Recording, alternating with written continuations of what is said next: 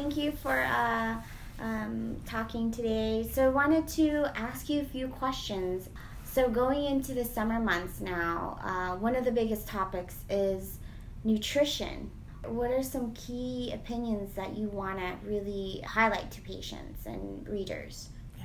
Well, there are a few things here. I think one of the things is that nutrition is very confusing, because now you can go on to Google and just Google all about nutrition, and some people advocate a high-fat, low-protein, high-fat, high-protein, low-carb, and others advocate a high-carb, no-fat diet.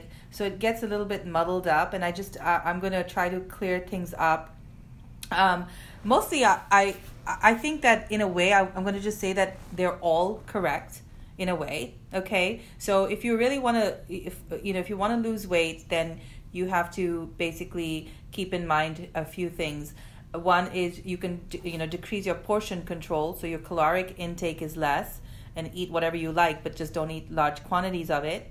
Or you can go the high-fat, high-protein, or moderate-fat, high-protein, low-carb, and which is called the ketogenic diet. Or you can do pretty much the high-carb and the no-fat or very, very low added fat. So I think they all actually work. I think when you're mixing the fat and the carbohydrate together, that's a recipe for disaster, because basically the caloric amount goes up really high, and if you want to combine the two, then you need to eat way less.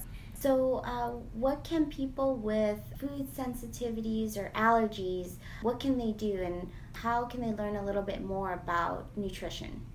So I think that food sensitivities, from my personal experience, is a real thing. Unlike allergic reactions that happen, say if you touch something, like poison ivy, you're allergic to it, you get a rash, or you get stung by a bee and you get asthma or swelling in your around your face, or shock. The food sensitivity is a different type of allergy. It's a delayed sensitivity to food. So basically, what it means is that you can ingest something that you don't tolerate, or you actually do mount an allergic reaction to, but it's a different pathway of an allergic reaction, and about 72 hours later, you're going to feel the effects of that. So you can have symptoms like you have digestive issues, or you feel really tired, you can have depression, you can have autoimmune problems like joint pain, muscle pain, fatigue. So from my own personal experience, I do know that there are certain foods that when I eat them, they trigger this, and it's not immediate, it takes a few days, and then I start feeling really, really bad. My joints start hurting, I feel tired and fatigued. So there's definitely something to food sensitivity. There are tests out there, they're called food sensitivity testing, and I've done a couple of them, and the results have been vastly different. So I'm not sure how accurate they are. So anybody who feels like, you have to become mindful of what you eat and say, well, I ate this thing a few days ago and I'm not feeling well a few days later. So that's something, you probably are sensitive to. But if you decide to take any of those tests, I would say go for it. And follow the recommendations. So if they say, well, you're allergic to, bread, or you're allergic to pine nuts, well, don't take them. But the test says that you're not allergic to a certain thing, but that certain thing makes you feel really bad, I would still not eat it. So basically what I'm saying is that a negative on that test, on a food sensitivity test, is it can be a false negative. So if you don't feel well, then you're sensitive to it. So the positive is a positive, but the negative can also be a positive. So I see a lot of organic and inorganic foods mm-hmm. at the store, and it is a little bit more of an investment to get that organic food item. Just wanted to get your perspective. Should I be investing more, or should I just it's okay, it's not that big of a deal? So are there differences in there that are worth investing? Personally, I feel yes. Because I eat organic, and I choose organic over inorganic. When you think about your food supply being sprayed by pesticides, insecticides, and God knows where does it go, it's still on the food, and you're going to ingest that. So I would choose organic over, not organic foods. But you can Google this online, that there are certain foods that do not need to be organic, so they protect themselves. You know, there's certain like, for example, avocado. You don't doesn't need to be organic. Its shell protects it from the, you know, pesticides. But strawberries, on the other hand, once you spray pesticides, they're just laden with pesticides. So you are ingesting that. So I do believe that. Very interesting. I mean, it's hard to discern what's worth investing as a regular consumer, because I'm not sure if I should or not, because it is a little bit more pricier, but at the same time you value your health. I think that you don't have to be perfect all the time, and sometimes you are going to eat stuff that is, you know, probably not good for you. So I think as long as you're mindful and you're like, well, you know, on most of the time I'm making really good choices, I think you should be okay. Difference between getting an avocado versus a strawberry. I mean, that makes a big difference if you have a whole house you're grocerying for. Correct. That's true. Yeah. So you could look online and see what foods are, you know, pretty much okay to be not organic. But then there's some that are really on the should be organic list, and mostly I know that strawberries is one of them, a big one. So I will not eat a strawberry unless it's organic, just because I know it's, you know, pesticide laden. So I think that if you can be, you know, be mindful, and you can try your best, and you don't have to be perfect, and I think you're okay.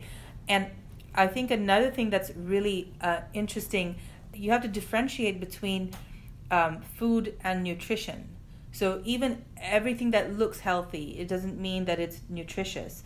For example, if you go to a food court where, you know, you have a salad bar. Well, a salad is, yes, it's healthy. But if that salad has been in storage for, you know, a long time, it's pulled out of a packet and it's given to you, I'm not sure what the nutritional value is. I mean, are the vitamins and the minerals that in that salad, are they still there? Or is it just looking like salad, but it's not really got any nutritional value?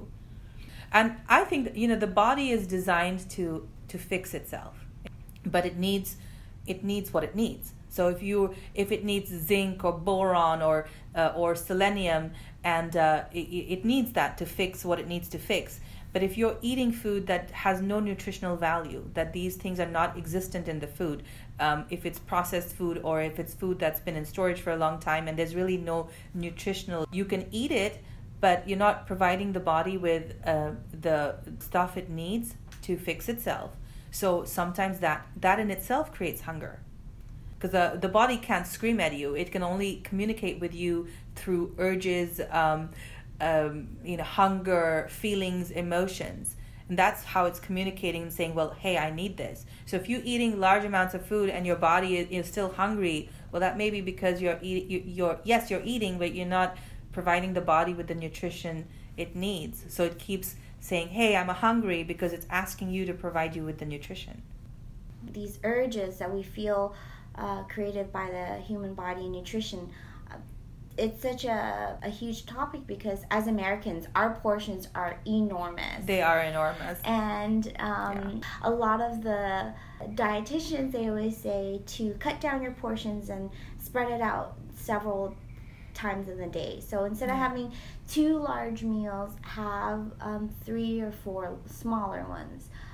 Do you think that's accurate? I mean, how does one know what's right for their body?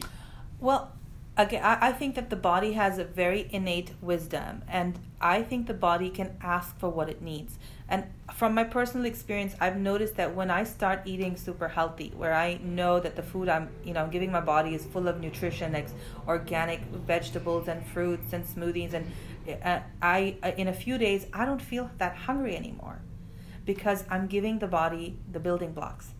But when I eat, you know, junk food or processed food, I'm constantly feeling hungry because I'm not giving the body the nutrition it needs. So it keeps creating hunger in the hope that, well, you know, she's going to eat something that I can actually use, because I need to fix maybe the cell wall and I need, I don't know what. And, you know, she's not giving it to me. She keeps eating, but she's not giving me the building blocks.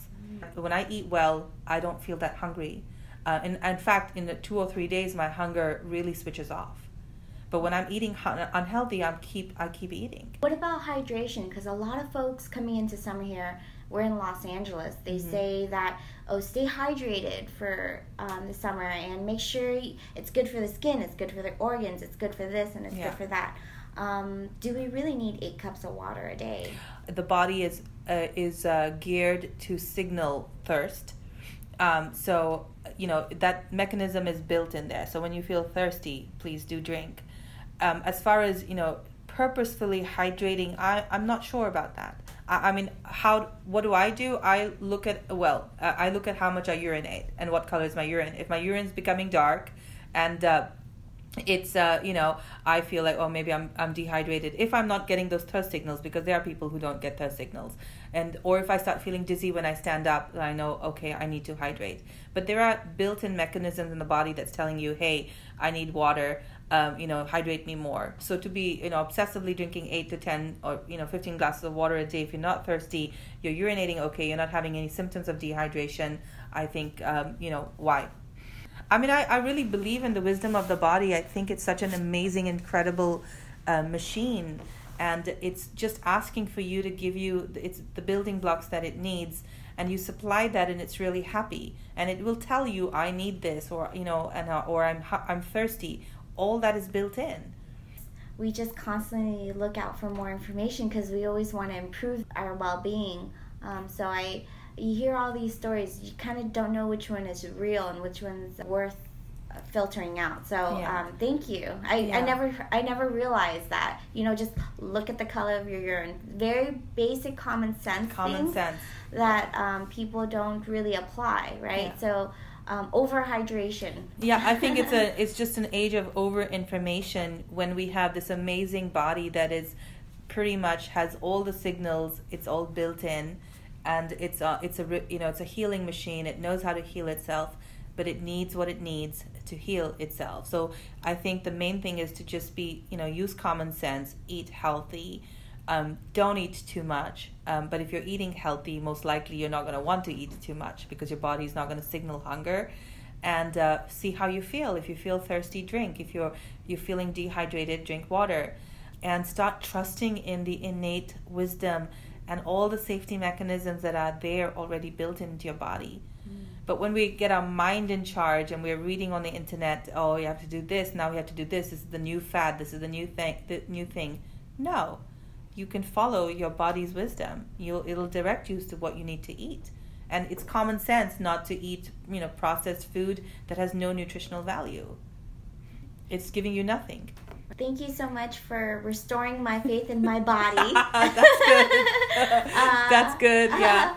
I have hope in my body to be as resilient and live another 100 years.